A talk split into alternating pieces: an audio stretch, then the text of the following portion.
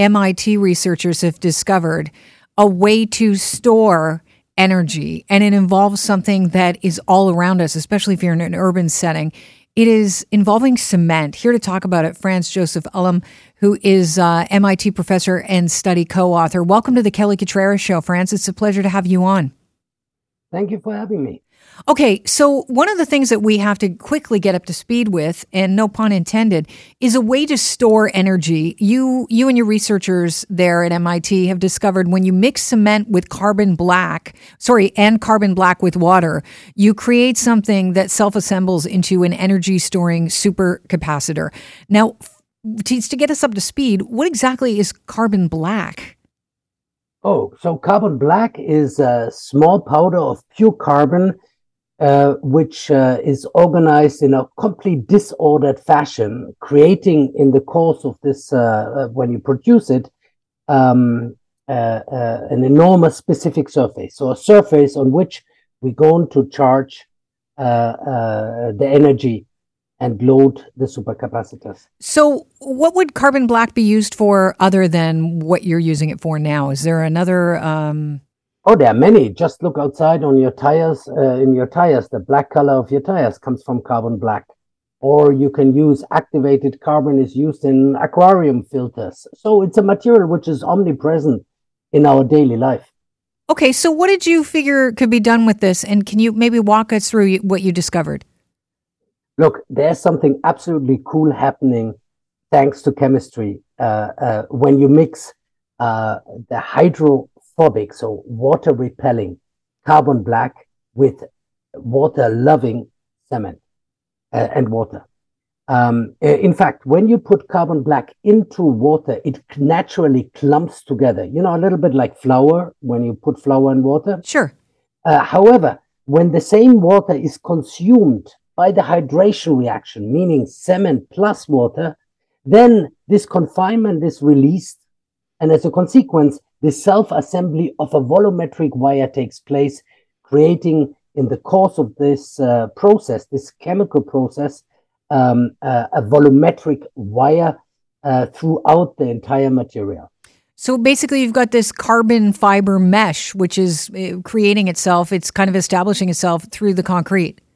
Yeah, but it's not a mesh, actually. It's completely random. So it is really a volumetric wire. So it is still uh, linear in between two elements. So you still have a connection for electrons to flow, but rather than being going only from point A to point B, it uh, permeates the entire material and the space in between is filled by the cement hydration product. That what we call typically the gray matter concrete.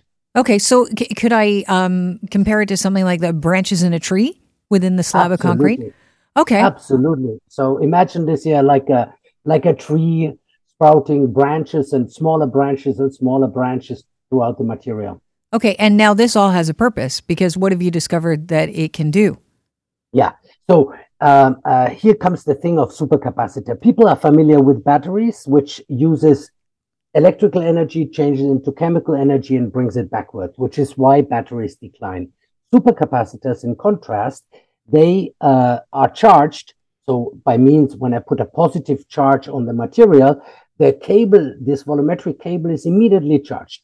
Then it pulls out, out of the pore solution, saturated by a salt solution, it pulls out oppositely charged ions and stores them along this volumetric wire. Since this volumetric wire is everywhere, you can store a huge amount of charge onto the wire and how, in the material. Okay, so how do we get the? Because I understand that this has really practical implications. You could use this to uh, charge cars, charge your house. How do we get the power out of the concrete uh, that has been turned into a superconductor?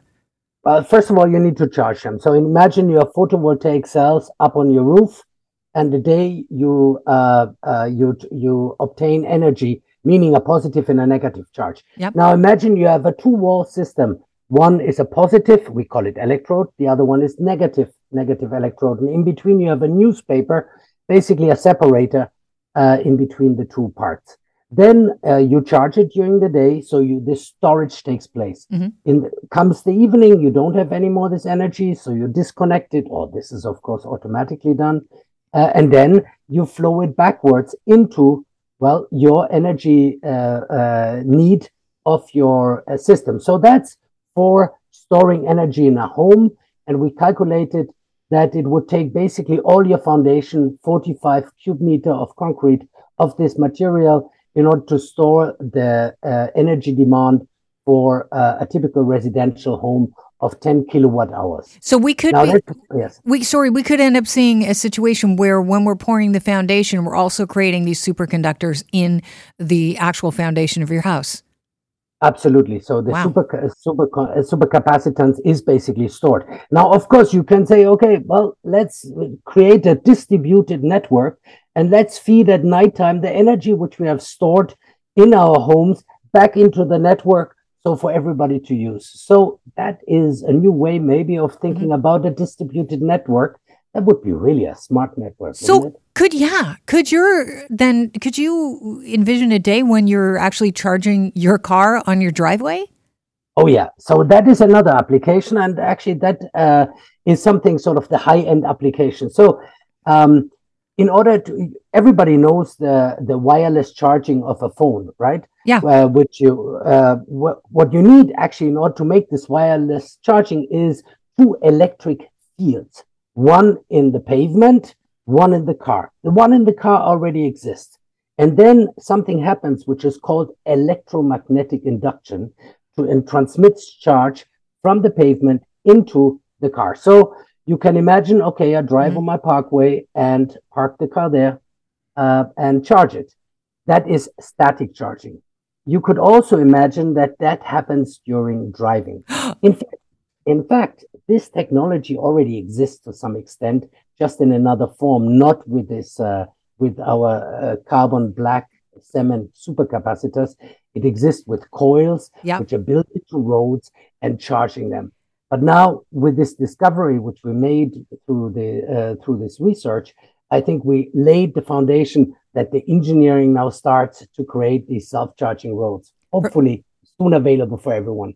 Professor, um, my uh, the guys that I work with, my producers, just laughed at me because I audibly gasped because I was thinking, could we take this and use it for roads? This is a massive discovery. So, how quickly can we um, take what you've discovered in the lab at MIT and uh, actually get it working for us in a practical form? Okay, so I'm an engineer, and so I need to be always careful with what I'm saying. But uh, I would say the first brick, the elementary building stone, basically uh, from one volt supercapacitors, which we tested in this paper, right, to a 12 volt equivalent auto battery, will take roughly nine to 12 months. So that would be the first brick, so which you can then build into your buildings for this uh, uh, uh, uh energy independent homes or this distributed grid systems. Okay. I think when it comes to the self charging road, I think you're looking at three years development, bringing okay. people together, electrical engineer, structural engineers, pavement engineers, material science on a table and make it happen.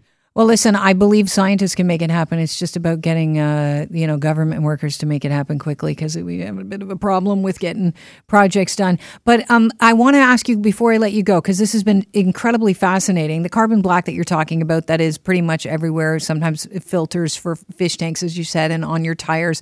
What when we talk about mixing this with concrete, what's uh, how how expensive or how affordable is this? Well, the carbon black is about the same price as uh, as cement, so we're not increasing the price of the final product. Now, what we what will be expensive, I guess, yeah. will be the manpower to bring it in. But okay, where do we get it? Mining? Uh, no, no, no. You we can get this uh, uh, either from agricultural products. You know, this organic uh, rest of it. Okay. Uh, you can do it out of sugar. You can do it out of petroleum. I mean, carbon black is produced um, uh, at a large scale, actually, in in factories. So it's not a material which is rare. It's everywhere. Fascinating, Professor. It's been really great talking to you. Thank you so much for sparing some time. Thank you very much for having me. You have a great Bye-bye. day. Cheers.